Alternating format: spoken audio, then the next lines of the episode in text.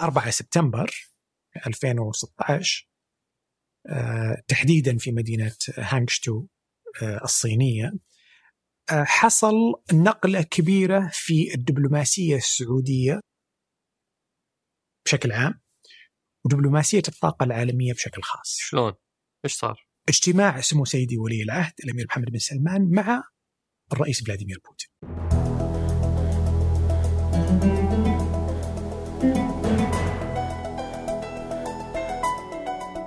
هذا سقراط من إذاعة ثمانية. وأنا عمر الجريسي أستضيف قادة التحول وقادة الأعمال وقادة الرأي وأسولف معهم عن مستجدات ومستهدفات رؤية السعودية 2030 ضيف حلقة اليوم هو الأستاذ عبد العزيز المقبل المختص في ملف الطاقة وشؤونها.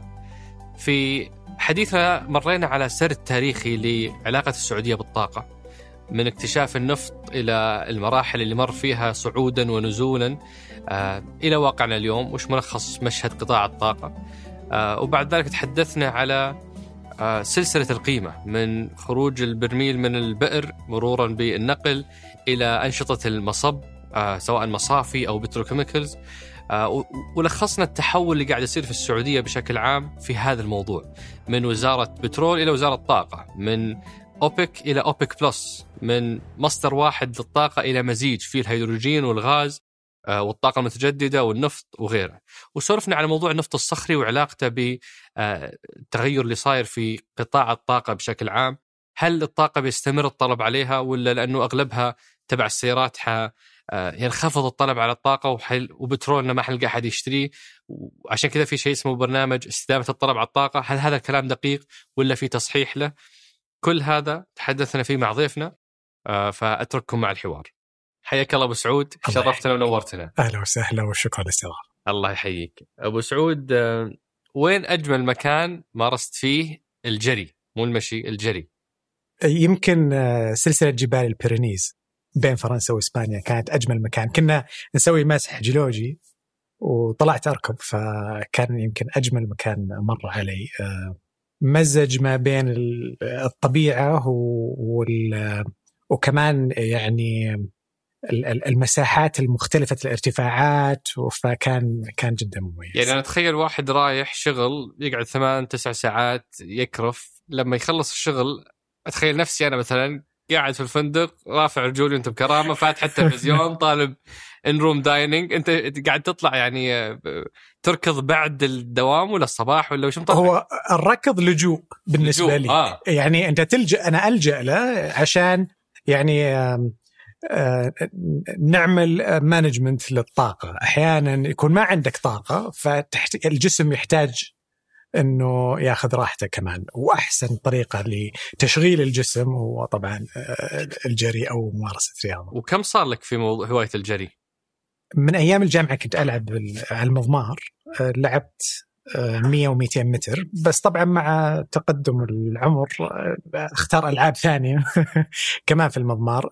يعني فتتكلم على 27 سنة يمكن. ما شاء الله. لكن الديديكيشن الكبير كان 2005 تقريبا. إيه صارت يعني معدل يومي أسبوعي ولا؟ في اليوم مرتين صباحي ومسائي. ما شاء الله. لما كنت يعني في في وقت آه، منافسات أو شيء. وبعدين صارت مسائي بس ومع كثر الأشغال يعني.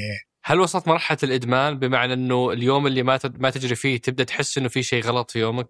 يعني بعد يومين أحيانا آه، يعني بعد مناسبات يعني منافسة ولا كذا بعد يومين الجسم يبدأ ينادي. آه، أوه. الجسم له لغة في الحديث مع العقل آه، إنه يقول له أنا خملت كثير خذني إلى إلى إلى إلى إلى المجال الحركي للجسم عشان يبدأ يتحرك فاي اعتقد هذا هذا الادمان اعتقد هذا الادمان ما اعرف اذا هذا ادمان من من هوايه الجري لازم اجري أنا إلى محاور حلقتنا لأنه ما شاء الله عندنا. حلقه دسمه إحنا سعداء بنستضيفك أبو سعود. آه، بصفتك مختص في ملف الطاقة عموما والبترول. آه، يمكن بشكل أخص بنسولف عنه. هذا اليوم الحدث والعنوان الأبرز في مختلف آه، الأخبار السياسية والاقتصادية. وحتى سلاسل الإمداد اليوم والمواد الغذائية كلها صارت مربوطة بموضوع الطاقة فإحنا جدا متحمسين. ويمكن إذا إذا تتفق معي ناخذ كذا بس بداية عشان الناس تكون معانا في نفس الجو. لو ناخذ كذا لمحة تاريخية سريعة على علاقة السعودية بقطاع الطاقة من عام 1930 لما السعودية الملك عبد العزيز الله يرحمه استعان بالجيولوجي اللي كان يبحث وينقب عن الخيرات اللي موجودة إلى هالسنة اللي إحنا اليوم نعيشها اليوم. طبعا مشوار من النمو بالنسبة للمملكة. من الثلاثينات إلى اليوم كيف تغير المشهد هو ما ارتبط كثير بس بالثروة البترولية لكن ارتبط أيضا بعلاقة الانسان باللي جرى تحت الأرض. الطاقة في الثلاثينات كانت بالنسبة طبعا آه، للمملكة هو وقت آه، يعني المغفور له بإذن الله المؤسس الملك عبد العزيز آه، كان حرص على تنمية هالبلد. المنهج ما تغير ولا زال يعني لا زالت موارد الطاقة جزء مهم إذا مش أساسي من تنمية البلد. طبعا في مراحل كثيرة من الثلاثينات طبعا ال ال وش أهم ال milestones اللي مرينا فيها؟ يمكن ال milestone الأهم هو الامتياز طبعا 1933 نقول آه، إلين الاكتشاف بئر الخير دمام سبعه 1938 شهر مارس وبعدين طبعا آه، حضور المغفور له المؤسس الملك عبد العزيز في أول شحنة طلعت في عام 1939 هذيك أول شحنة طلعت من المملكة فأصبحت المملكة طاقتها آه، يصل تصل للعالم. في وجهة نظري أيضا إنه أحد أهم مراحل آه، اللي مرت فيها قطاعات الطاقة في المملكة ويمكن يعني إحنا ما نحس فيها بشكل مباشر لكن لها أثر كبير. هو كيف إنه المسيرة بدأت على الميدان ودخل الإنسان السعودي فيها من البداية. يعني ما تأخر كثير. آه، فالقياده كانت حريصة إنه الناس تكون لها إسهامات في آه، قطاع الطاقة. تكون جزء من هال يعني على سبيل المثال الشركات المشغلة في في وقتها في الثلاثينات والأربعينات آه، الحكومة كانت حريصة جدا على إنه الإنسان السعودي يكون متواجد، أنا يعني ممكن أعدد لك الآن يعني آه، عشر دول فيها حقول نفط جبارة لكن الإنسان في هذه الدول لم يكن جزء منها ولم يكن جزء من نمو القطاع. غير غير عندنا في السعودية آه، يمكن أقول لك آه، سالفة في عام تقريبا 2002 آه، رحت دخلت بنك بفتح حساب ف شفت رجال يفتح حساب أو لا عنده حساب وطلبوا توقيعه. الرجال كان تقريبا بين يعني الخمسينات الستينات في العمر. فتوقيعه كان بالإنجليزي. أنا استغربت. هذا في السعودية؟ هذا في الفلحسه اي آه فاستغربت إنه يعني معقولة حيوقع بالإنجليزي. فقلت له يا عم يعني ما شاء الله توقيعك بالإنجليزي أنت عايش عشت برا أو مولود برا أو شيء. قال لا بس أنا في قطاع الطاقة وتعلمنا من البداية من أول ما كان عمري تقريبا 13 سنة آه، قراءة وكتابة وتعلمت بالإنجليزي وصارت جزء من من هويتي يعني أنه آه، إني أنتمي له القطاع قطاع الطاقة اللي كل شيء فيه يعني المعايير والقياسات وال وال والمساحة والكل يقاس بهالمعايير اللي كان يكتبها بالإنجليزي. ولو بنكمل بسعود السرد آه، بعد تصدير أول شحنة وقفنا الإنتاج عشان موضوع الحرب العالمية. وبعدها جينا على الستينات. إيش صار في الستينات؟ وخلينا نستكمل الرحلة وأهم المحطات إلى اليوم. أه، يمكن يعني مهم إنه نتكلم على إنه الحرب العالمية الثانية وما ارتبط فيها من كساد لم يلغي الحاجة إلى الطاقة. فالمملكة كانت حاضرة حتى والاقتصاد العالمي كان في يعني أه، أسوأ كساد مر في التاريخ في وقتها. فكنا جزء أيضا من الطاقة وجزء أيضا من أنعاش طاقة العالم آه، في الأربعينات الخمسينات طبعا مع هالتداولات آه، وتغير الأحداث من بعد يعني الثورة التصنيعية وما يعني ارتبط فيها دخلنا إلى تعدد مصادر الطاقة أو تعدد مصادر النفط ودخل لاعبين آخرين دخلنا في مرحلة الناشوناليزيشن اللي هي تأميم النفوذ في في دول متعددة في العالم وبدأت المنافسة لين وصلنا للستينات لما آه، القيادة حست إنه يمكن هالسلع الاستراتيجية يحتاج لها إدارة دولية. هذه الاداره الدوليه يعني يمكن أخذت شكل في وقتها آه، شكل منظمة الدول اللي تصدر هالطاقه. من هنا طبعا تكونت منظمة في الستينات في الستينات نعم. ف فهنا وش دور السعودية في الموضوع هذا؟ السعودية آه، أكيد دولة مؤسسة وهي اللي كانت تقود موضوع تأسيس أوبك ولا مين؟ هو طبعا هي هي آه، تقود أهمية يعني تنسيق الجهود تنسيق الجهود في التصدير، كيف تصل هالسلعة إلى الأسواق؟ لأنه وصول هالسلعة إلى الأسواق بأشكال مختلفة صار يعني قد يخلق منافسة قد تضر بالآخرين. فتنسيق الجهود كان مهم. أيضا تنسيق. الجهود بالنسبة للمستهلكين، المستهلك ما يبغى يتعطل. فلما يحتاج هالطاقة يحتاج إنه يصل لهالطاقه بشكل منظم أكثر. فمن هنا يعني ولدت أوبك. وهذه الستينات وندخل على السبعينات، إيش كان أهم المحطات فيها؟ طبعا يمكن أهم المحطات هي الحقول الكبيرة اللي في المملكة واللي تم اكتشافها يعني من الستينات والسبعينات وتنميتها. آه، طبعا كان في أحداث سياسية متعددة في اللي هو شيبه وغوار ولا بشكل كبير آه، اللي هي الغوار آه، وبقيق الحقول العائمة الاوف شور سفانيه تقريبا يعني. وصار برضو موضوع إيقاف تصدير الدول العربية للنفط في السبعينات برضو. أكيد. آه وهل هو كان سبب ارتفاع الأسعار؟ في أول السبعينات تفاعلت الأسعار. ويعني هذا اللي نسميه ال disruption أو آه، يعني التعطيل اللي حصل. آه، قفز بالأسعار لكنها ما قفزت كثير. لكن التعاطي الإعلامي السياسي العالمي يحب إنه يمكن يقف على هالمحطة كثير ويضخم فيها. لكن آه، يعني هو هي وصلت إلى ال upper forties أو يعني ال 48 دولار أو إلى ال 50 تقريبا. لكن الحدث الأكبر اللي غير في التسعيرة وقفز فيها كثير كانت 79 آه، 79 اللي هي ثورة. الثورة الإيرانية. كم وصلت الأسعار ذاك الوقت؟ يعني وصلت إلى الستينات تقريبا أو تجاوزت إلى إلى مجال السبعينات، طبعا إحنا لما نقيس السعر نقيس بطرق متعددة. آه، إما سعر الدولار كما هو الدولار أو السعر آه، كما يقاس بالخدمات والسلع. فيعني آه، يعني الثمانين هذه سعر الدولار ولا بقيمتها اليوم؟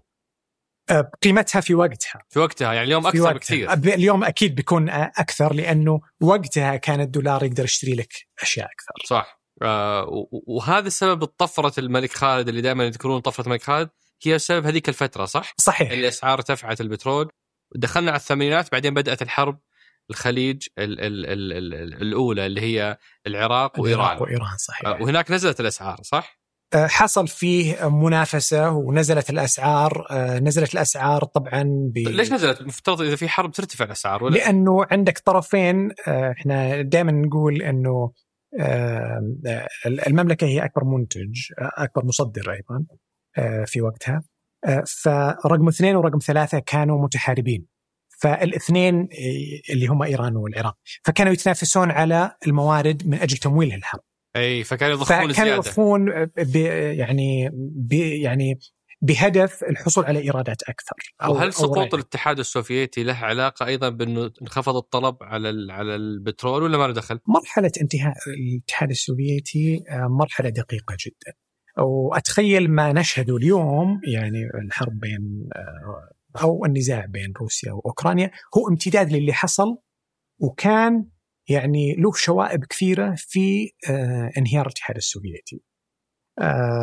اللي حصل في وقت الاتحاد السوفيتي كان طبعا الحرب الباردة. كان هي هي السماء الأبرز. ما كان إنه والله آه، يعني واجهة. الأسعار مثلا استخدمت آه، بشكل جزء من الحرب.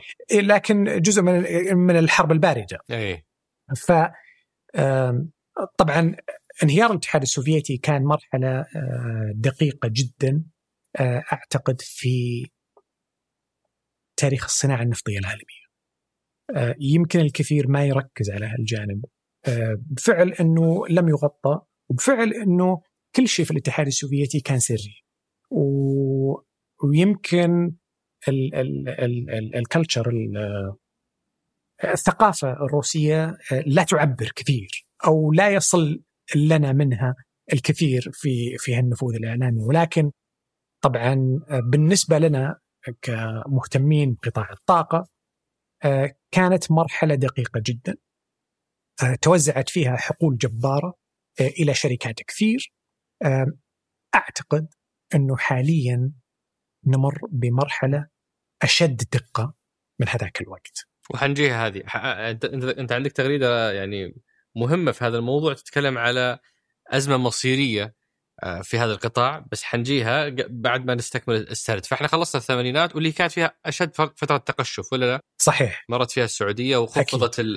البدلات أو خفضت الرواتب ووقف الإنفاق راسمالي في في بداية الثمانينات. صحيح آه، كل الدول المصدرة تأثرت ميزانياتها تأثرت خطط النمو تأثرت آه، تأثرت حتى من ناحية إنه آه، كيف حيكون التخطيط للآتي في ظل هالمجال السعري اللي ما يرحم ابدا ما يرحم للتكاليف وما يرحم للتنمية وما يرحم حتى يعني وضع الخطط. ودخلنا التسعينات نفس نفس الروح بشكل عام أسعار متدنية ولا لا؟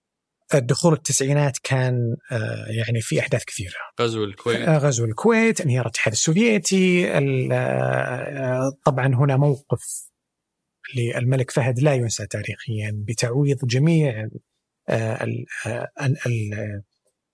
الناقص من من إنتاج الكويت إلى الأسواق ويعني بث حالة من الطمأنينة في أسواق النفط.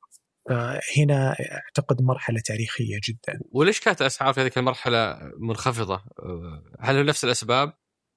طبعا بفعل إنه هالأحداث الجيوسياسية كمان الاتحاد السوفيتي كان يضخ بلا هوادة مع انهيار الاتحاد السوفيتي برز الكثير من من تملكوا هذه الحقول بطريقة أو بأخرى طبعا راح أتكلم يمكن عن الحقول صحيح. الروسية بشكل أكثر. لكن هنا كان أيضا يعني تك... إعادة تكوين للصناعة النفطية، مرحلة كانت مهمة في تاريخ الصناعة النفطية، غير عن ما يدور في كواليس الدول وكيف تسير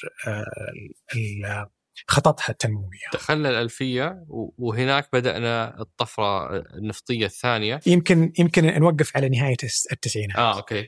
نهاية التسعينات وما نسميها حرب النمور أو أزمة النمور أي. الآسيوية. نعم. آه، كانت مرحلة دقيقة بالنسبة لنا في المملكة وكانت مرحلة دقيقة في أسواق البترول العالمية. طبعا يمكن أنا وأنت مشينا على أحداث كثيرة صح. لكن هنا نلاحظ إنه الأسعار دائما تكون شديده الحساسية لأي اضطرابات جيوسياسية. لذلك الأحداث الجيوسياسية هي جزء من الدول المرتبطة بالبترول والغاز وجزء أيضا من الاقتصاد العالمي. لأنه الاقتصاد ما يتحرك بدون طاقة. فالأسواق كلها تعتمد على فانهيار النمور الآسيوية أثر على الطلب على النفط؟ أكيد وكان في منافسة آه، يعني بين دول أوبك على الحصول على حصص فوصلت الأسعار إلى تقريبا 8 دولار للبرميل. آه، فكانت أيضا نهاية التسعينات مرحلة, مرحلة صعبة. صحيح. وزادت فيها آه، التقشفات. دخلنا آسف على على الألفية من 2003 بدأ النفط يرتفع بشكل حاد جدا والناس يعزون إلى موضوع نمو الصين والطلب الهائل اللي قاعد يجي منها فهل هذا التفسير حق طفرة بداية الألفية؟ طبعا في نهاية التسعينات والألفية ارتبطت كثير بأسواق المال وكيف كانت أسواق المال تستخدم هالسلعة. آه نشطت فيها بشكل كبير آه أسواق الآجل وما يرتبط فيها في المضاربات بأسواق الآجل. ليست فقط يعني مش بس البترول كان في أسواق الآجل ولكن كان يعني توسع الأسواق المال العالمية في استخدام آه، الفيوتشرز أسواق الآجل. آه، هنا يعني بدأت آه، السلعة تأخذ منحى مالي بشكل أكبر. البترول أصبح أداة مالية قوية في نهاية التسعينات الألفينيات. وارتبطت أيضا بثورة ال dot-com bubble اللي هي ثورة ال IT ثورة المعلومات وتقنيات المعلومات. صحيح. والإنترنت طبعا واستخدامها. فهذه المرحلة كانت يعني آه، أخذت مزيج من الاستخدام المالي الكبير للبترول والاستخدام الاستراتيجي لتحفيز خطط التنمية في استخدام هالسلعة الاستراتيجية آه، في الأسواق العالميه.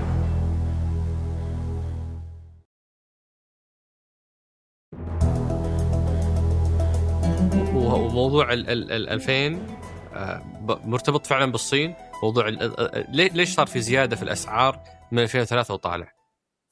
ظاهرة الصين بدأت تقريبا الألفينية تقريبا وأيضا تواجدت الصين في مناطق متعددة في العالم لأنه الصين خططت لما قامت به من نمو. ولم يأتي صدفة ولم يأتي يعني بدون تخطيط. من الثمانينات وهم شغالين. صحيح من الثمانينات والتسعينات وهم شغالين على هالخطة. احتاجوا الوصول إلى موارد للطاقة. آه، تواجدوا في القارة الأفريقية تواجدوا في الشرق الآسيوي تواجدوا أيضا حتى في الشرق الأوسط. تواجدوا أيضا في أمريكا الجنوبية. فأمنوا لنفسهم كثير آه، موارد للطاقة عشان آه، يحفزون. طلبهم العالي هو هو كان أدى الارتفاع كان في سحب كبير طبعا على هالكميات وكان في منافسة للحصول على هالسوق الكبير اللي آه، يعتبر واعد في وقتها. وصلت الأسعار إلى أرقام بالذات 2008 2000 2011 2012 وصلنا أرقام غير عادية اسعار البترول 130 140 آه، دولار للبرميل. إي تفضل. ال 140 وال 130 هنا بدأنا نشو نشهد إنه البترول يستجيب لحوادث ليست جيوستراتيجية. مثل؟ اللي هي حوادث الأزمات الطبيعية.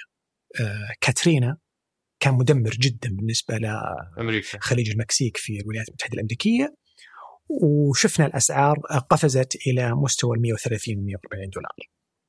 فدائما اللي يسميها ال price spikes ترتبط بالأحداث الجيوسياسية وترتبط أيضا بال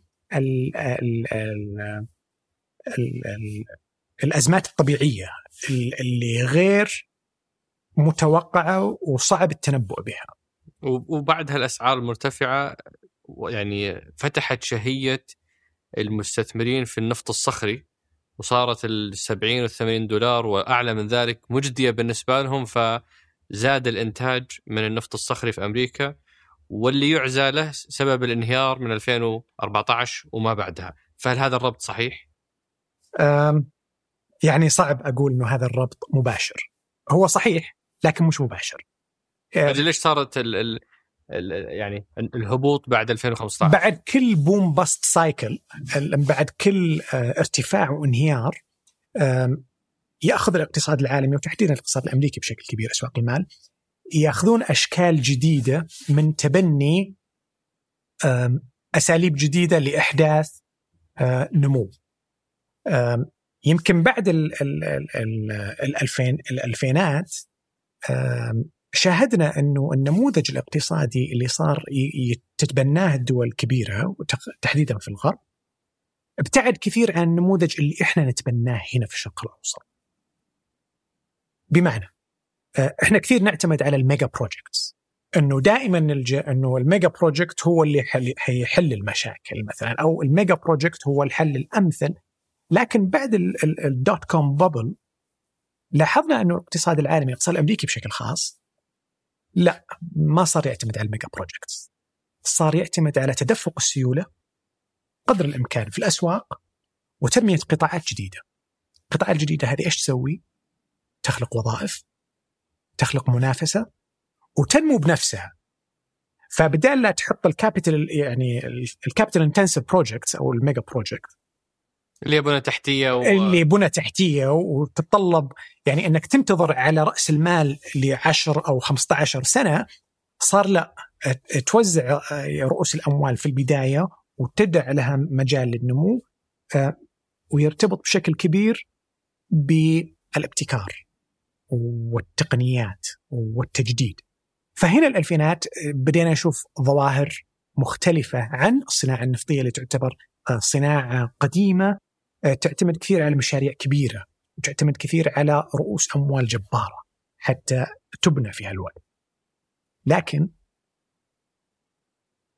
تعلم الكثير من صناع القرار إنه الديسربشنز هذه الاضطرابات ممكن تكون فرص. وهنا أصبحت الصناعة النفطية في مواجهة مع الديسربشنز المتعددة. فأصبحت جزء من المشكلة وجزء من الحل. صحيح الأسعار ترتفع ولكنها أيضا تخلق ممكن نسميها ضمور في بعض النواحي الأخرى المتعلقة بالتنمية والاستدامة. دائما نتكلم على آه، آه، ودائما يعني آه، نسمعها كثير الاستدامة، إيش الاستدامة؟ الاستدامة تتحقق بتقاطع ثلاث نواحي مهمة. الاقتصاد المجتمع والبيئة. كل شيء يرتبط بالاقتصاد سواء السوق، العرض، الطلب، قوى السوق، القطاع الخاص القطاع العام الحكومات الميزانيات وكل شيء يتعلق بالمجتمع سواء يعني القوانين أو اخلاقيات العمل أو ممارسة الأعمال أو تنمية مثلا التعليم والصحة وأيضا البيئة. لما تتحقق الأهداف الثلاثة أو الدوائر الثلاثة هنا تتحقق الاستدامة. لذلك نماذج الاستدامة اللي ترتبط دائما بالطاقة تختلف من من دولة إلى أخرى وتختلف من استراتيجيات وأهداف عن دول أخرى. اليوم تحديدا يعني مؤخرا آه، يمكن يعني قبل أشهر معدودة في آه، اجتماع جلاسكو اجتماع الأطراف اللي يسمى الكوب آه، كان في كثير حديث على خفض الانبعاثات والحياد الصفري ولكن آه، لا يوجد حل سحري. آه، كل يعني يسعى إلى تحقيق استدامة تخص مجتمعه، تخص بيئته، وتخص اقتصاده. وبعد هالسرد أبو سعود خلنا الآن نفهم واقعنا اليوم، وش مشهد قطاع الطاقة والنفط اليوم من حيث أهم المصدرين، أهم المنتجين، أهم المستهلكين، آه، إيش أنواع الطاقة الأخرى اللي موجودة بجانب النفط آه، في السوق؟ آه، اليوم يعني إذا نتكلم عن المزيج العالمي للطاقة يشكل يعني الهيدروكربون اللي هو الفحم والغاز والنفط تقريبا 93% من المزيج العالمي.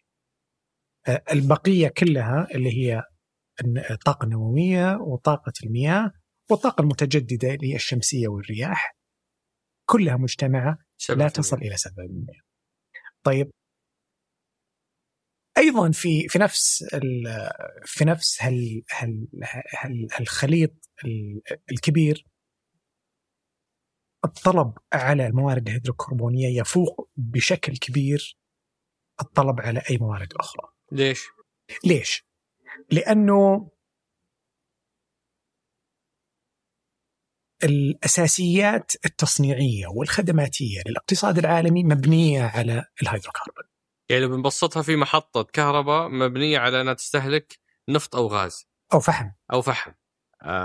وهذه موجودة ومستثمر فيها ومصروف عليها عشان صحيح. أتحول إلى طاقة الرياح أحتاج أستثمر استثمار راسمالي جديد، هذا المقصود؟ وهو لا يرتبط بس بالاستثمار الراسمالي، يرتبط أيضا بالاستثمار المرتبط بطبيعة المصادر، المصادر هذه نسميها مصادر ذات كثافة منخفضة. إيش يعني كثافة منخفضة؟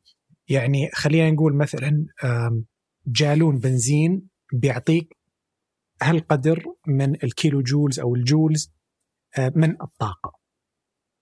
المتجددة يعني ما لها نفس المعايير ولكنها تعتمد على قديش رياح يجيك وقديش أسقاط شمسي يجيك ومنها تحتاج مساحات كبيرة، تحتاج مساحات أكثر وتنتج تيار مختلف عن التيار اللي أنت بنيت عليه آه، آه، الطاقة الهيدروكربونية.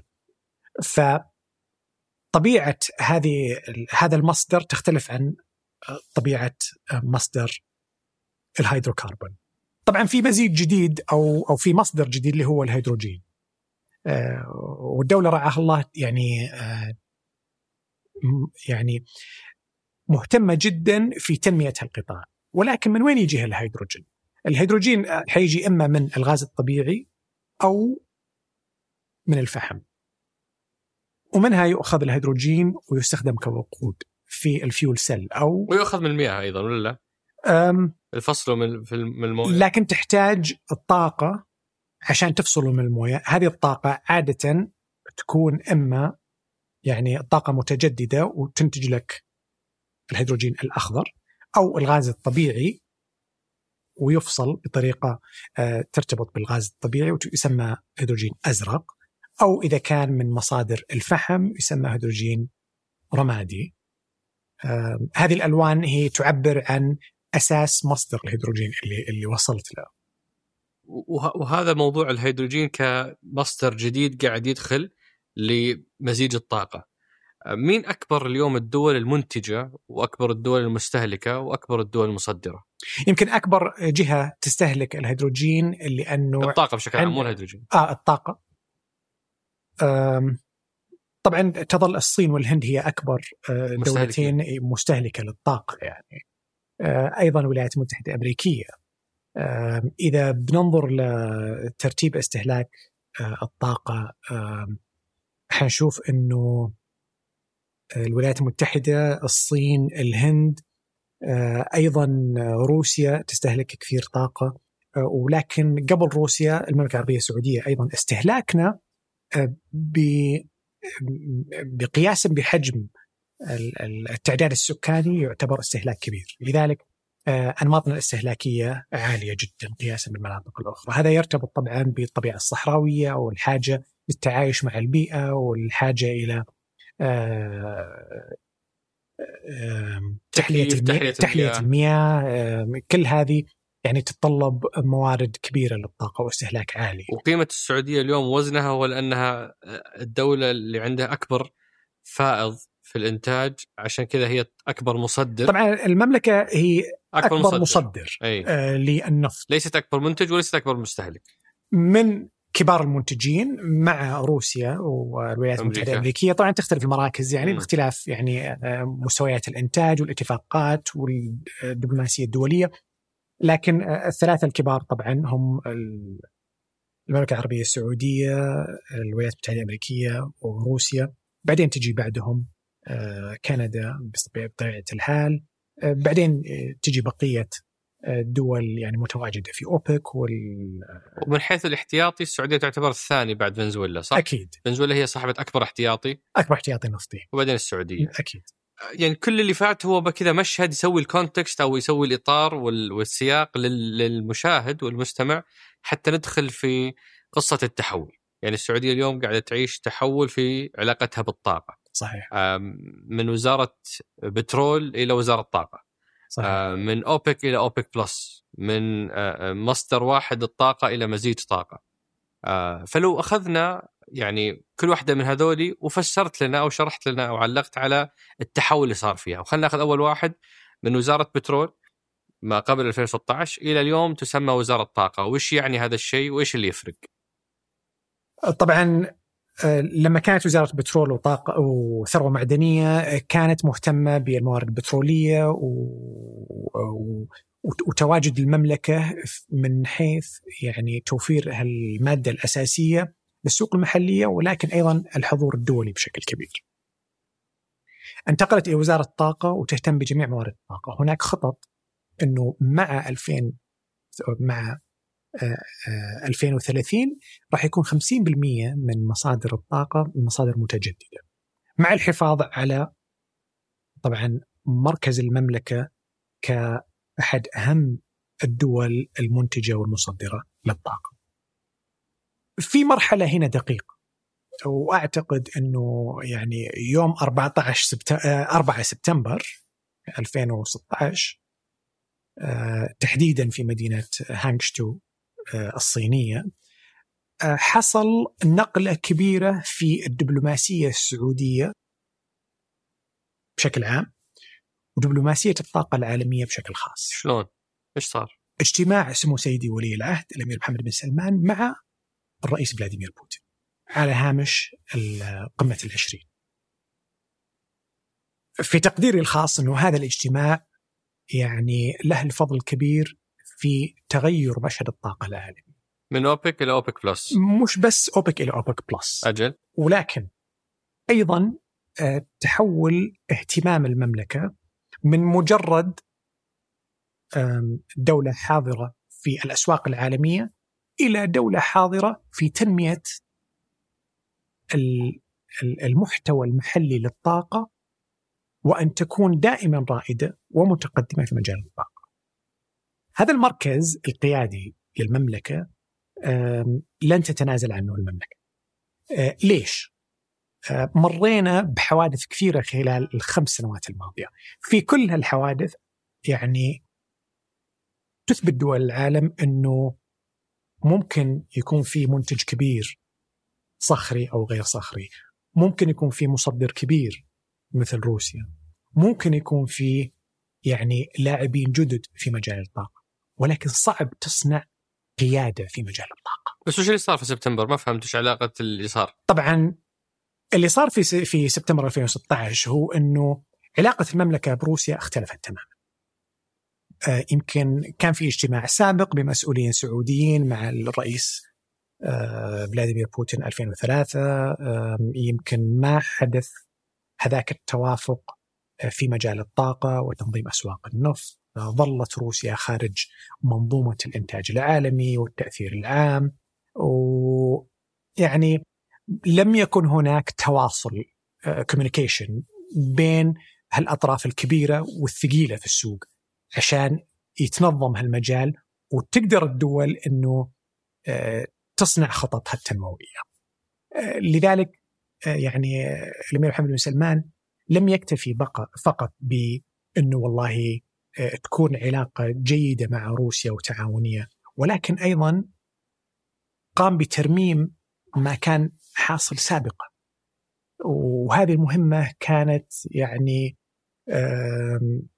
مستحيلة سابقا. ولو ما يعني لو خلينا نفترض جدلا إنه ما صار هذا الاتفاق وش, وش الأثر؟ وش بيصير؟ الأثر إنه روسيا حتنتج مثل ما تبغى المملكة راح تنتج مثل ما تبغى الولايات المتحدة الأمريكية أو أي منتجين كبار. راح يضخون كميات فوق الفائض آه، اللي يستوعبه السوق الأسعار ستكون متدنية الخطط التنموية ستكون صعب إنها تؤثر على آه، وضع الخطط والميزانيات والخطط التنموية. فهذا الاجتماع يعني أعاد المشهد آه، إلى أنه المملكة وموارد الطاقة في المملكة هي حاضرة كقياده اللي اللي يدور في أسواق الطاقة العالمية.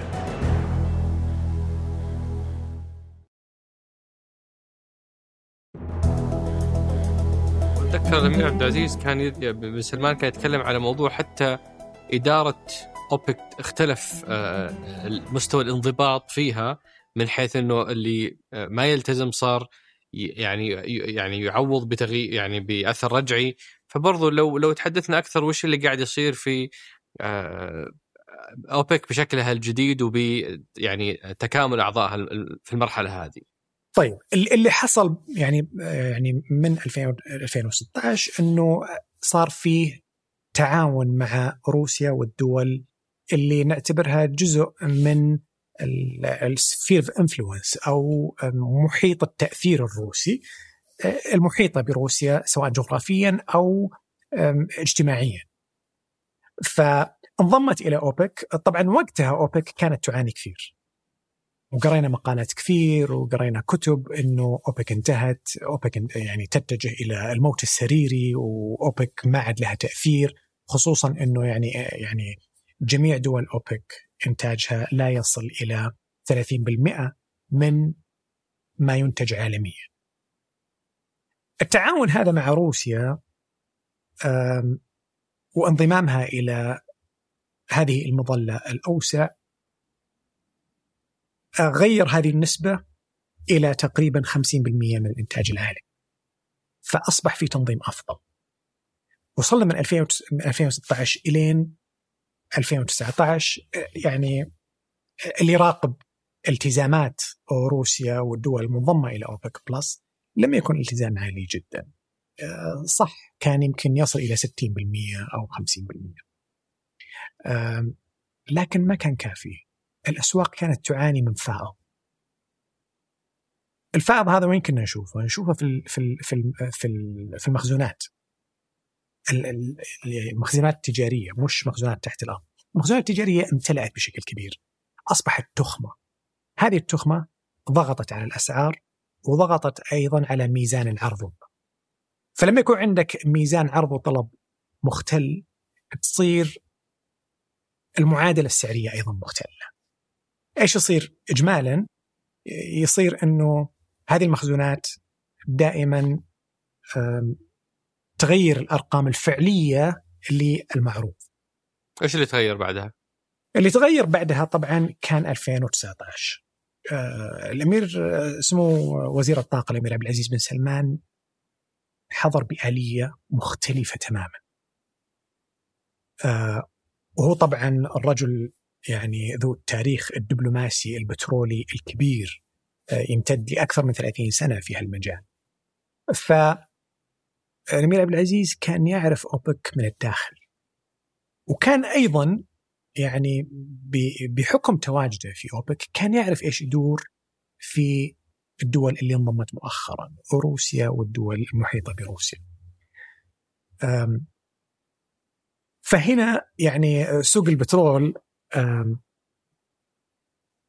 هو هو هو مش سوق يتسم بالشفافية الكبيرة وما تدري يعني مين ينتج وقديش ينتج وبكم يبيع وقد إيش يعني يكون في تنافس. ناهيك طبعا عن الأهداف اللي كل منتج يقوم فيها. آه، يعني آه، المنتجين الغرب أفريقيين يختلفون عن المنتجين الشمال أفريقيين على سبيل المثال يعني. فحضر الأمير عبد العزيز واتخذ يعني خطوات مختلفة عن عن قبل. مثل خلينا نلخص مثل وضع آلية. إنه لما يكون في التزام يكون في آلية إنه اللي ما يلتزم يعوض مستقبلا بخف. هذا شيء. وش اللي يلزمه؟ اللي يلزمه إنه طبعا ما في شيء يرغم لكن اللي يلزم هو استمرار التعاون وتحقيق الأهداف المشتركة للجميع. صف جدية أكثر في متابعة. صف جدية أكثر. أيضا يعني الجهات المراقبة اللي تصل إلى خمس جهات تختلف طبعا بين خمسة إلى ثلاثة آه، تختلف هذه الجهات اللي اللي تراقب الإنتاج كانت موجودة من 2019 آه، لكن بياناتها يعني أحيانا كانت يعني تحمل بعض التحيز لطرف دون آخر أو أو شيء من ذلك. فصار في مراجعة حتى اللي هذه المؤسسات اللي تراقب آه، نسب الالتزام وأدائها وقد إيش يتأثر السوق المادي. مهم إنه نعرف إنه البترول سوقين سوق مادي اللي فيه ينباع تنباع البراميل المادية تشوفها في ناقلات أو وفيه طبعا السوق اللي هو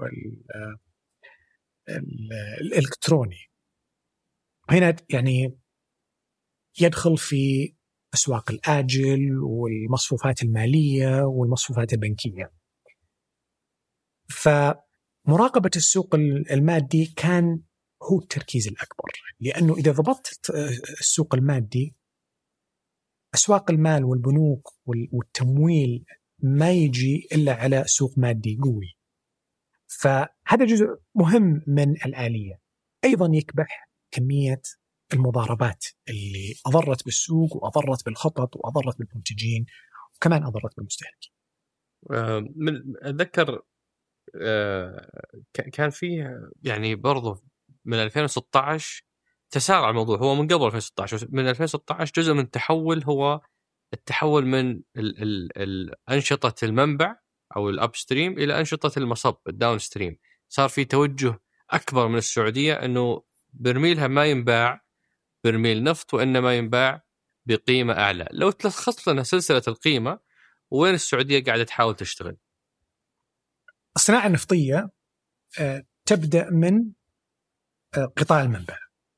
فالمنبع هو البير آه، اللي نسميه الاب ستريم لما يكون التدفق إلى الأعلى وهو المكمن وامتداد المكمن حتى ينتج عند رأس البئر. ولو نرجع إلى آه، إلى تنظيم المواد الهيدروكربونية في تفصيل لهذا الجانب وتفصيل بشكل أكبر خصوصا مع النظام الجديد اللي وضع من الهيئة العامة للموارد الهيدروكربونية. آه، صار في تنظيم أكبر ل إيش يحصل في المنبع حتى يصل إلى رأس البئر. فهذا يسمى المنبع. حلو. طيب. هذه كان كل شغلنا عليها سابقا. ننتج ونبيع.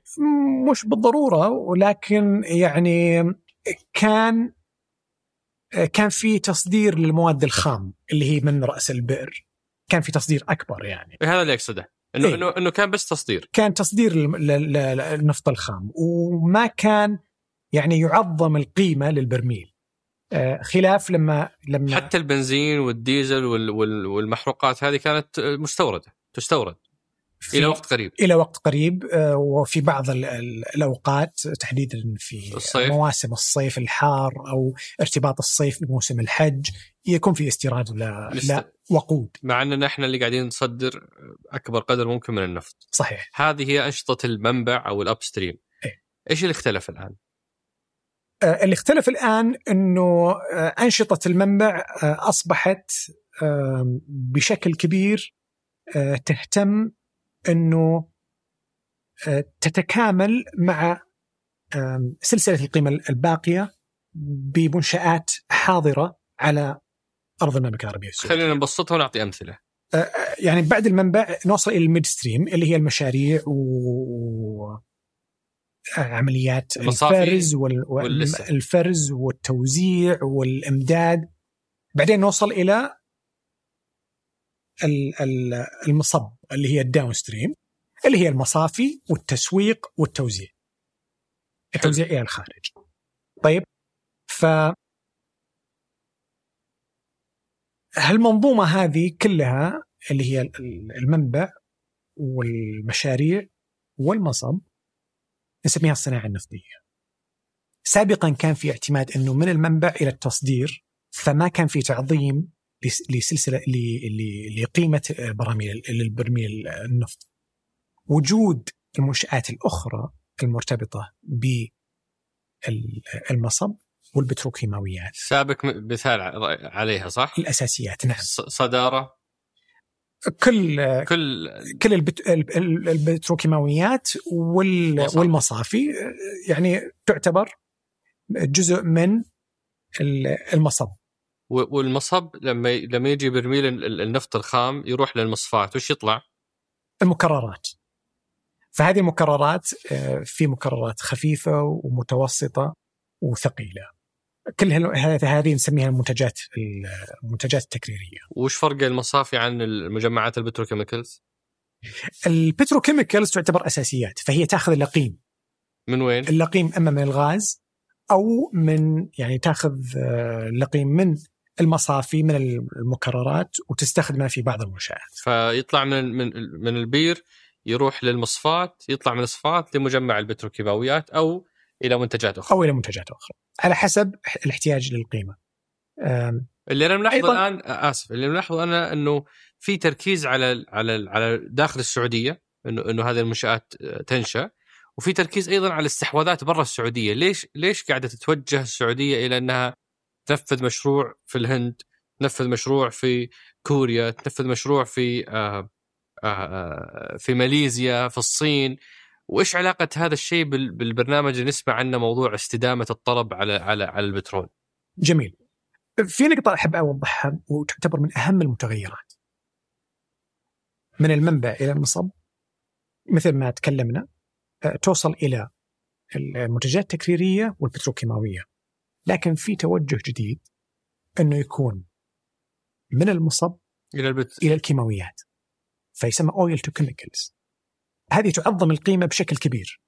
وتعظم أيضا القيمة السوقية لهالمنتجات أنه تجد لها أسواق أو تفتح لك أسواق جديدة. تتواجد أنت يعني كمنتج مع تواجد هذه المنتجات. فهذا تغير يعني جدا مهم في التقنية والتعامل معها.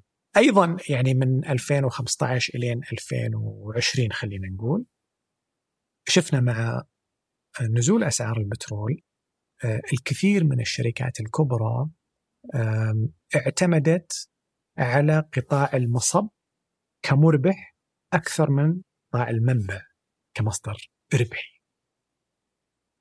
فأصبحت يعني يعني البتروكيماويات وتجارة البترول التريدينج أصبحت أكثر ربحية من المنبع. فالمعادلة هذه هي اللي اختلفت.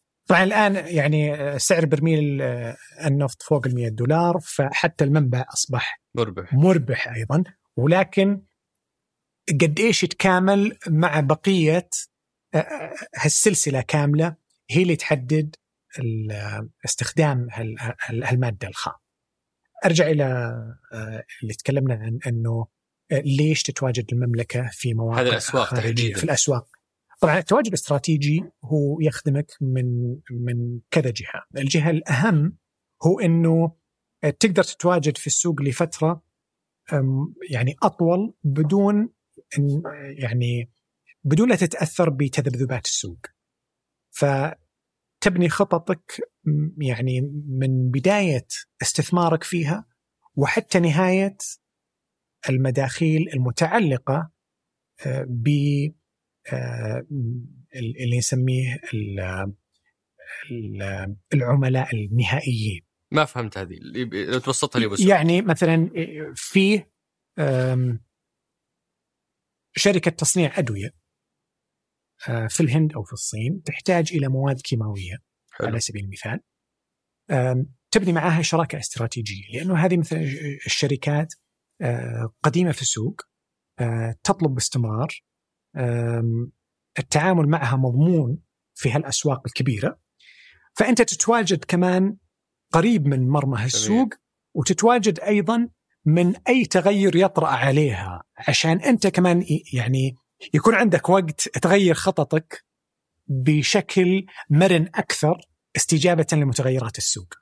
فهنا تكون أنت يعني عملت منظومة استدامة. ولهذا السبب تركيزهم على الأسواق الأكثر طلبا أصلا للنفط، فأنت موجود في الأسواق اللي تستهلك الصين، ماليزيا، إندونيسيا، الهند، هذه اللي هي فيها استهلاك أكبر. فأنت أصبحت موجود مباشرة أول شيء تضمن إنه نفطك ينباع. صح. آآ آآ وفي ناس قاعدين يطلبونه. وتضمن إنه ما سينتج عن هذا النفط من المصافي أو ال petrochemicals أيضا حينباع في هذه الأسواق المحلية لانك أنت موجود فيها مو قاعد تحاول تبيعهم من الجبيل. صحيح. وتكون جزء من النمو للأسواق هذه. جميل. لأنه هذه أسواق تنمو لما نوصل إلى 2025 الهند والصين راح تكون مسؤولة على نصف النمو الاقتصادي العالمي. واو. فإنك تتواجد معاهم من بدري. من بدري تكبر معاهم. وفي السوق تكبر معاهم. و... و... وهذا يخليني أحاول أفهم آه، موضوع ال... ال... يعني برجع لسالفة استدامة الطلب على النفط، يعني م. اليوم أغلب استخدامات النفط أو نصفها نقل بري. آه صح؟ النصف يروح لقطاع النقل. النقل البري تحديدا.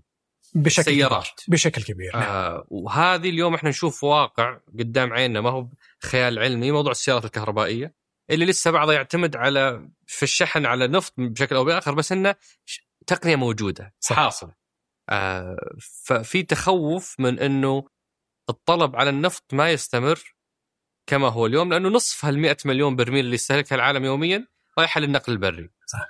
آه فمن هذه المعلومة كيف نربط مفهوم استدامة الطلب على النفط وكيف نتعامل مع نفطنا في المستقبل لو ما لقينا أحد يأخذه.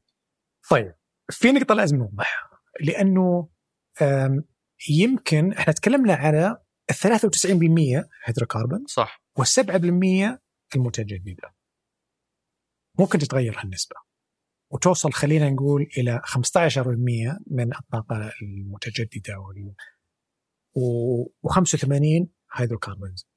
لكن هذه قراءة للنسب فقط. لكن كميات يعني لسه العالم قاعد لسه العالم ينمو. النمو الأكبر هو نمو البوبيليشن نمو في التعداد السكاني.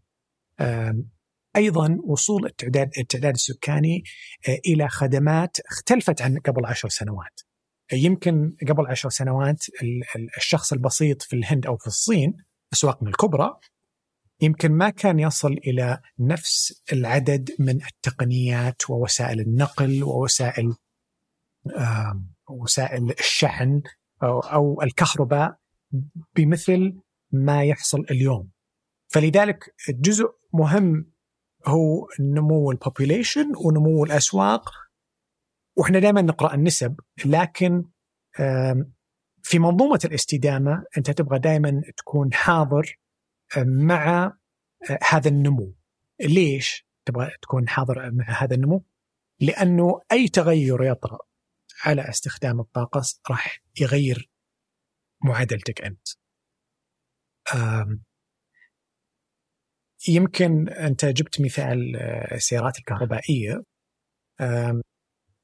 صح في توجه كبير سواء من ناحية يعني الصداقة المذكورة ما أقدر أقول مزعومة الصداقة المذكورة بين السيارات الكهربائية مع البيئة. أو إنه استخدامها كوسيلة يعني أكثر ذكاء الكترونيا عن السيارات آه، الحرق الداخلي. فهذا المثال يعني إحنا صح نشهد آه، توجه آه، عالمي كبير باتجاه السيارات الكهربائية لكن يمكن ما نغطي بشكل كبير إنه شحن السيارات الكهربائية وهياكل السيارات الكهربائية هي من مواد هيدروكربونية في الأساس. ف الطلب على النفط سيكون متواجد بطريقة أو بأخرى مع هذه التقنيه. طيب إذا هو إذا هو حيكون متواجد ليش ليش أسوي برنامج لاستدامة الطلب على النفط؟ خلاص هو موجود.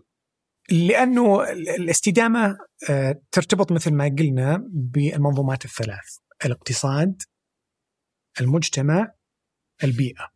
فأنت تبغى دائما تبحث وين آه، ممكن تحقق الثلاث لتعظم قيمة المنتج اللي أنت تنتجه. وهذا وين بيتحقق؟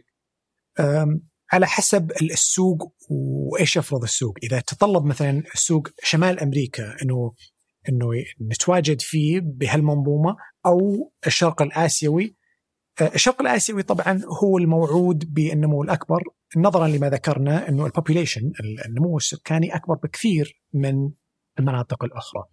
آه، هنا هنا يعني في وجهة نظري آه، إنه الطلب المتزايد حيحصل، لكن في جانب آخر لاستدامة الطلب اللي هو كفاءة استخدام النفط محليا. برامج الكفاءة لأنه حرق الطاقة بدون تحقيق ناتج اقتصادي آه، يعتبر سوء استخدام للطاقة.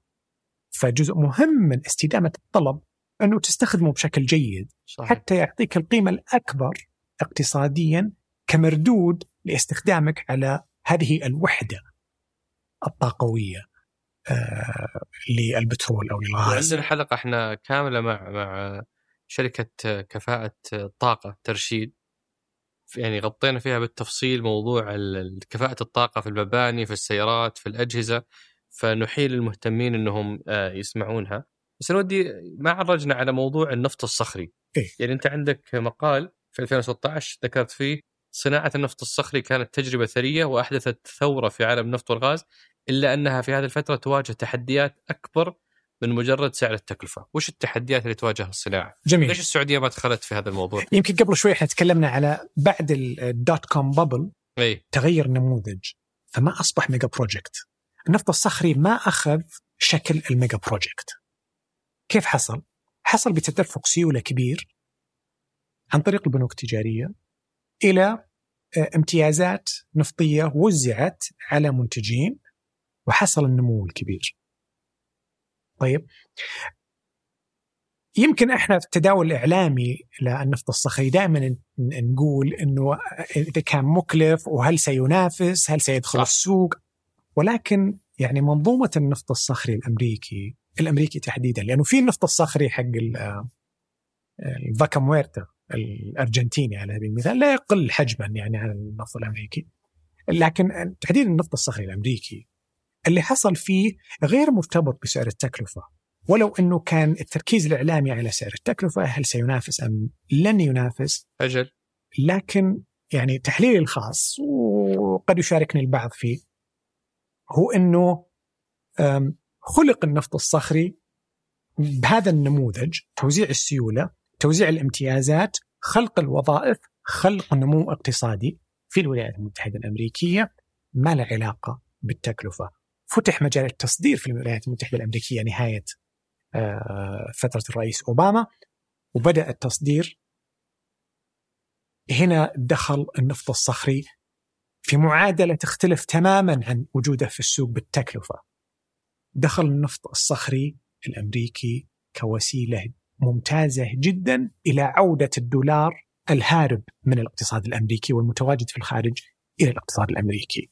لذلك تواجد يعني إحنا دائما نقرأ آه، آه، النفط الصخري الأمريكي آه، إنه كم سعر التكلفة لا طلع فوق سعر التكلفة. بس وش فرقه عن النفط العادي الحين؟ عشان يعني اللي غير مختص زي أنا. طيب النفط الصخري هو يعني لا يستخرج النفط بطريقة عادية عن طريق مثلا ضخ الستيم اللي هو البخار. البخار. أو تحفيز المكمن أو الضغط التحكم بوسائل الضغط في المكمن ولكنه يعني يحصل بالتكسير الهيدروليكي للصخور. هذه الصخور ليست صخور مكمن قد تكون صخور نشأة نسميها السورس روك فيتم تكسيرها لزيادة مستوى المسامات وبالتالي يتدفق نفط لم يكن ليتدفق بدون هذا التكسير. والتكسير هذا يصير بطريقة التفجير و... هو هيدروليكي طبعا. آه، زي التفجير آه، يتم في الطبقات الصخرية هذه. بعدين يبدأ يتدفق من المسامات. تكرر هذه العملية لأكثر من مرة. آه، بعدين يبدأ تدفق النفط يسمى بهالطريقة النفط الصخري. هو مرتبط بمناطق معينة آه، ولا بطريقة استخراج؟ يعني مثلا حقل شيبه هل أقدر أطلعه بطريقة النفط الصخري ولا هو لازم يكون في مناطق صخرية؟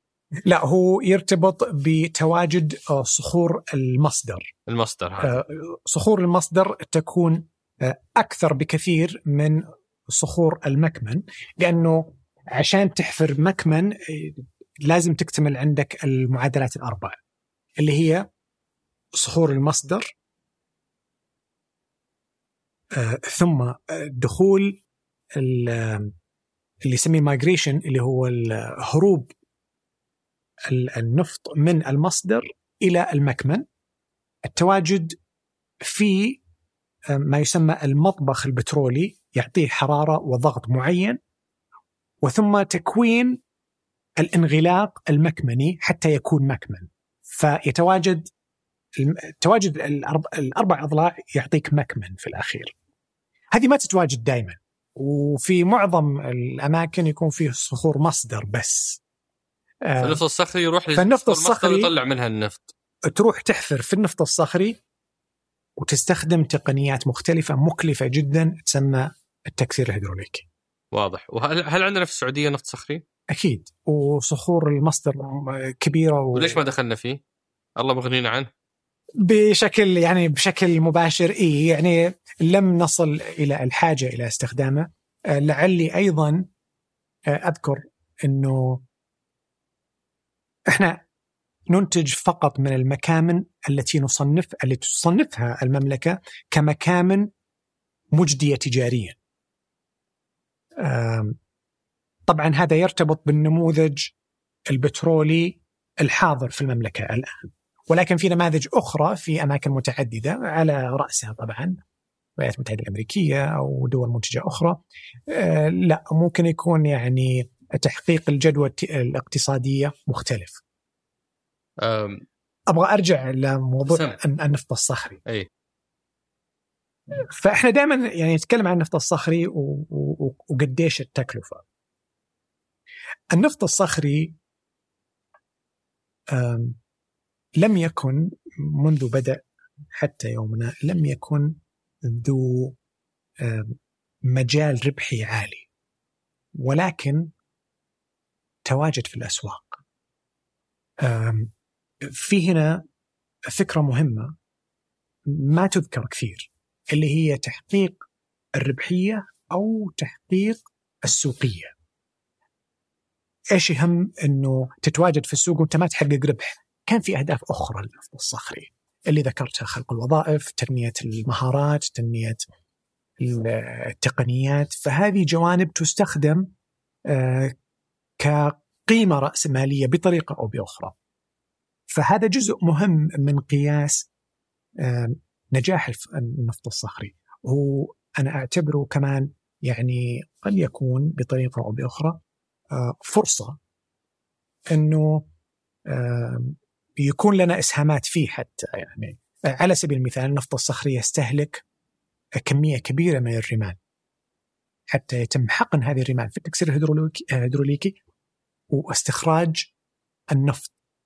لأنه يستخدم الرمل يسد المسامات وتعويض النفط الموجود فيه وسحب النفط المتواجد.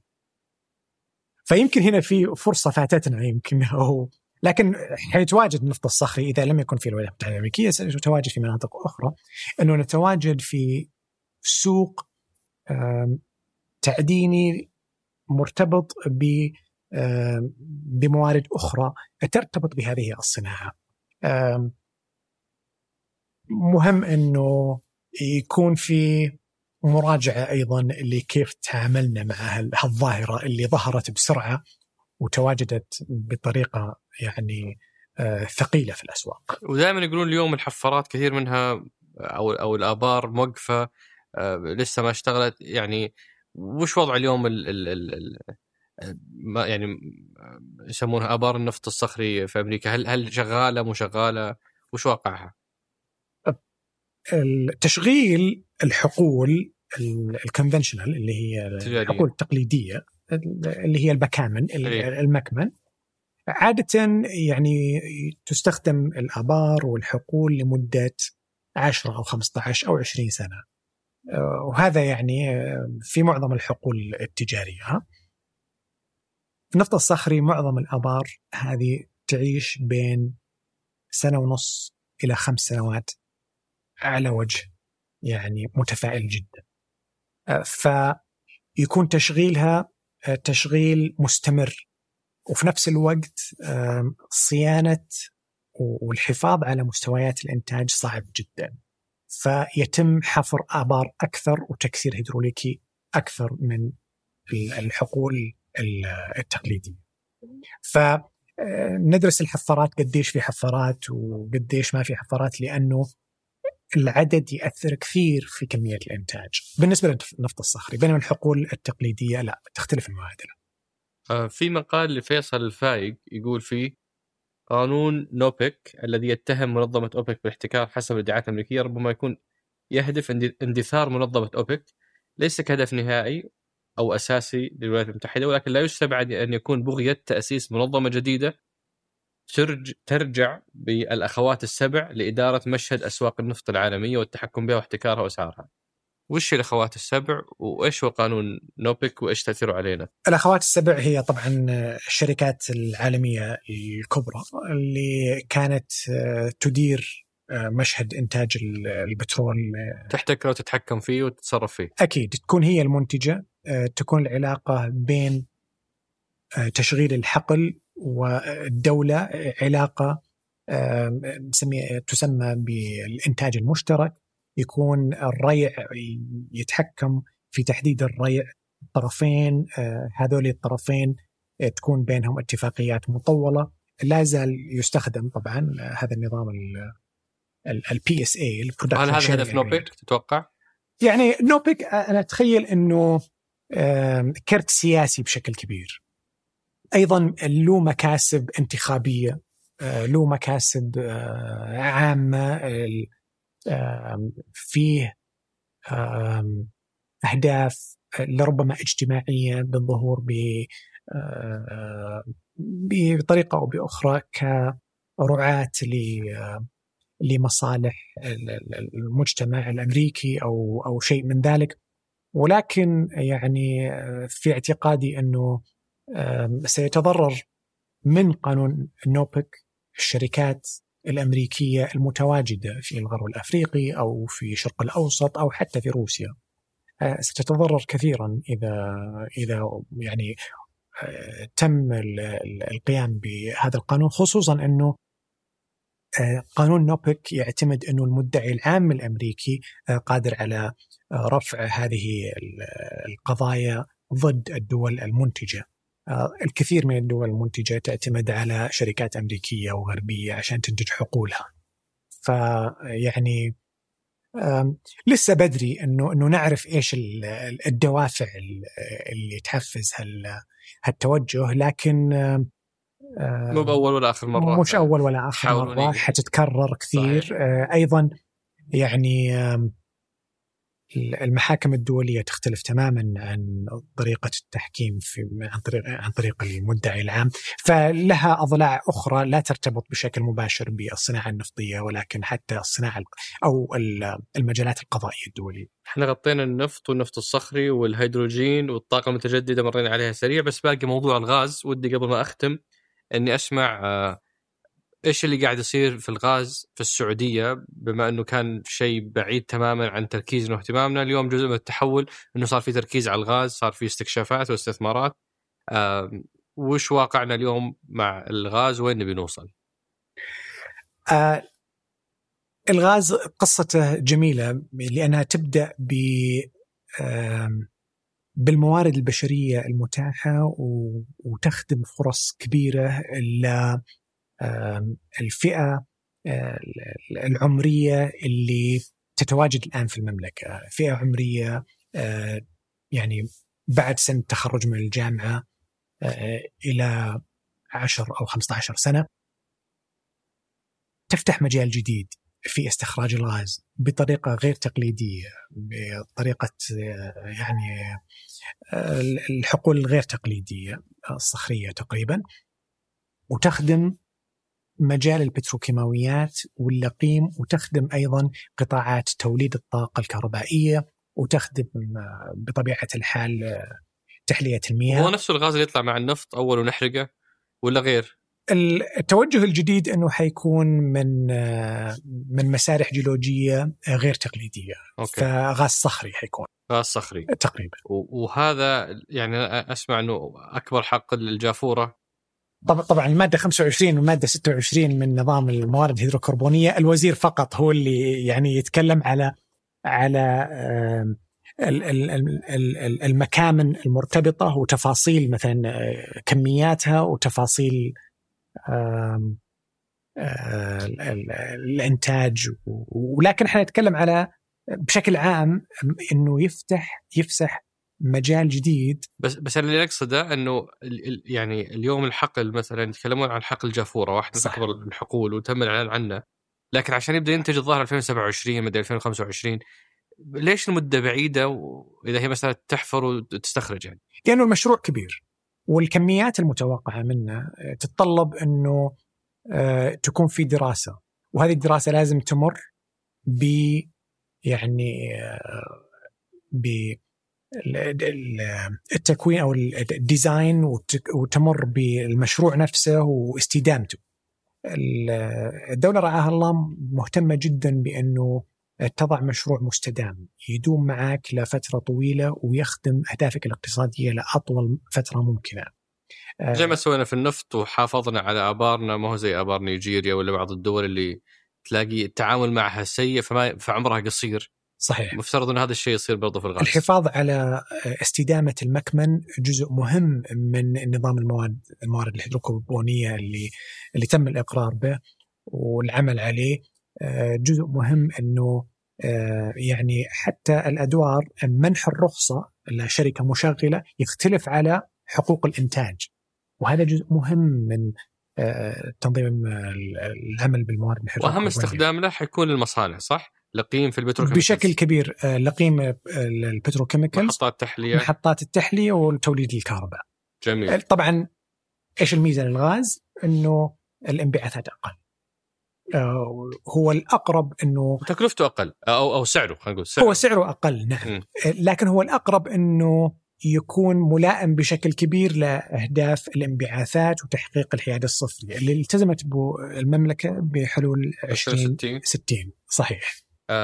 آخر سؤال ودي أختم فيه أبو سعود مع إنه الحديث ممتع ولسه عندنا ملفات كثيرة في 15 في 5 جولاي 2021 أنت كتبت تغريدة تقول فيها العالم يعيش أزمة مصيرية ليس في سعر البرميل وإنما في كل سلاسل القيمة.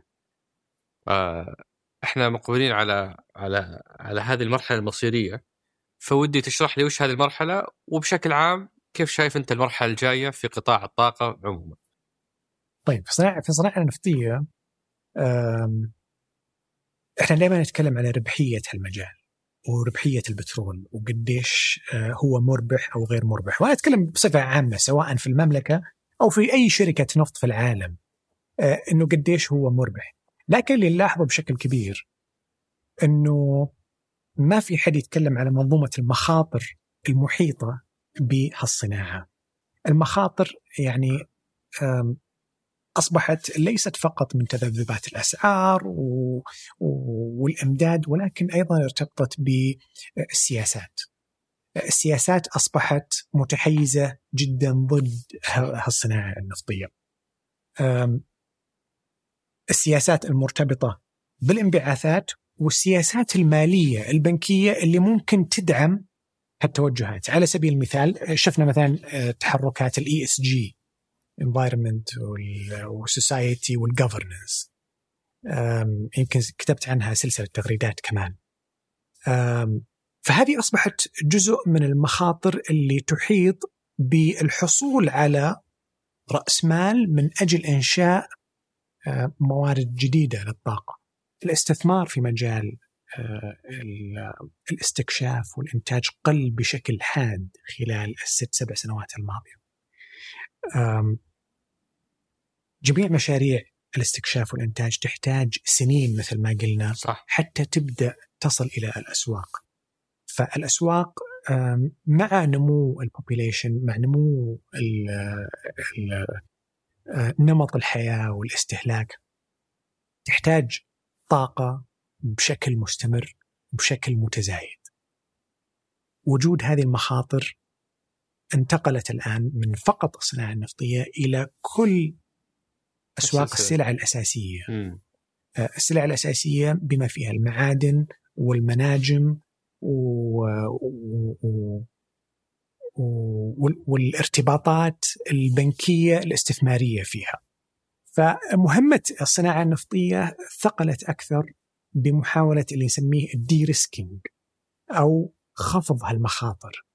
ليه؟ لأنه المستثمر أصبح تشويش خايف مستمر تشويش إيه مستمر بس عليه. تشويش يعني بنوقفها بنسحب ضرائب بنمنعها بن... عدم ما حنتعامل معها يعني هذا الضغط المستمر على هالقطاع خلى الاستثمارات فيه محدودة و...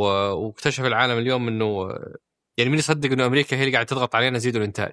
صحيح. في الوقت اللي هي كانت يعني تحارب هال- هالصناعة ولوبي الطاقة لوبي البيئة اللي اللي معاهم. وهي وهي يعني يمكن أكثر آه، جهة يعني تضغط إنه تنخفض الأسعار. طيب. طيب آم، كمان انخفاض الأسعار له ضرر آه، على الجميع مش مش بس الدول المنتجة. ف يعني الصناعة النفطية تمر ب بمرحله دقيقة جدا مصيرية فعلا الحلو- تتوقع الخمس سنوات الجاية؟ يعني إما أن تكون هناك مراجعة عالمية للسياسات آه، سمو وزير الطاقة دائما يعني يستخدم هذه العبارة وهي بيت القصيد هو يقول دائما هناك حالة من عدم اليقين ونحن نعالج عدم اليقين باليقين. ف آم، المملكة لها دور قيادي رائد في المجال لكن يحتاج أيضا تعاون الجميع آه، سن السياسات والقوانين قد يعني يسبب أزمة مثل ما نشوف الآن يعني وش آه. اسوء شيء ممكن يصير لو ما راجع العالم سياساته في هذا الموضوع؟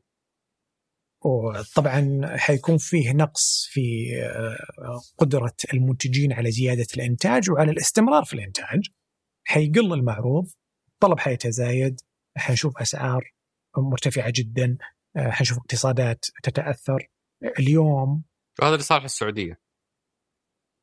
يعني قصدي السعودية ما حتكون متضررة من هالأزمة زي الآخرين ومع ذلك هي قاعدة تقود محاولة ال- هي تضر الكل لأنه يعني شوف على سبيل المثال ال- آه السلع المستوردة صح؟ آه، صح ال- الاستيراد كيف حتتأثر منه صح, صح. الأغذية ال- المزارع اليوم في أزمة يوريا في الأسواق غير مسبوقة، اليوريا طبعا هي مادة ال- الأسمدة الصناعية تتوقف عليها آه، سلة الغذاء العالمي، إحنا نتكلم على يعني أزمة بين روسيا وأوكرانيا وتأثر فيها القمح لكن ال- المتأثر الأكبر هو الغاز والنفط. ليه؟ لأنه انقطاعه عن هذه المنطقة أو انقطاعه عن مناطق أخرى أصبح يعني يتسبب في أزمة غذائية تدخل العالم في مجاعة. أيضا آه، من من ضمن يعني ما قامت به المملكة في موضوع موضوع الانبعاثات واجتماع ال- الأطراف هو طرح الحل حل حل مجدي وحل آه، خلينا نقول يخدم آه، آلية معينة أنه كيف حنحل هالموضوع الانبعاثات والتلوث و اللي هو الاقتصاد الكربوني الدائري نعم آه، لأنه الكل يتكلم على أنه نخفض الانبعاثات ونخفض الاستخدام ولكن طيب إيش الحل وش؟ البديل؟ آه، يعني صعب تقول للناس مثلا والله روح البيت وشغل شمعة نعم ولا لا تستخدم النور أو في الجو الحار آه، يعني فالمملكة تقدم الحلول أيضا. اقتصاد الكربون الدائري هو الطريقة الأجدى. ال- ال- العالم يعني في وسط أزمة بيئية كبيرة نتيجة عدم استخدام الأضلاع الأربعة لاقتصاد الكربون الدائري اللي هي آه، اللي هي reuse recycle and remove. آه، خفض صحيح؟ ولكن إعادة الاستخدام وإعادة التدوير والتخلص. هذه السلسلة غير موجودة اليوم في الدول العظمى والدول ال- ال- النامية.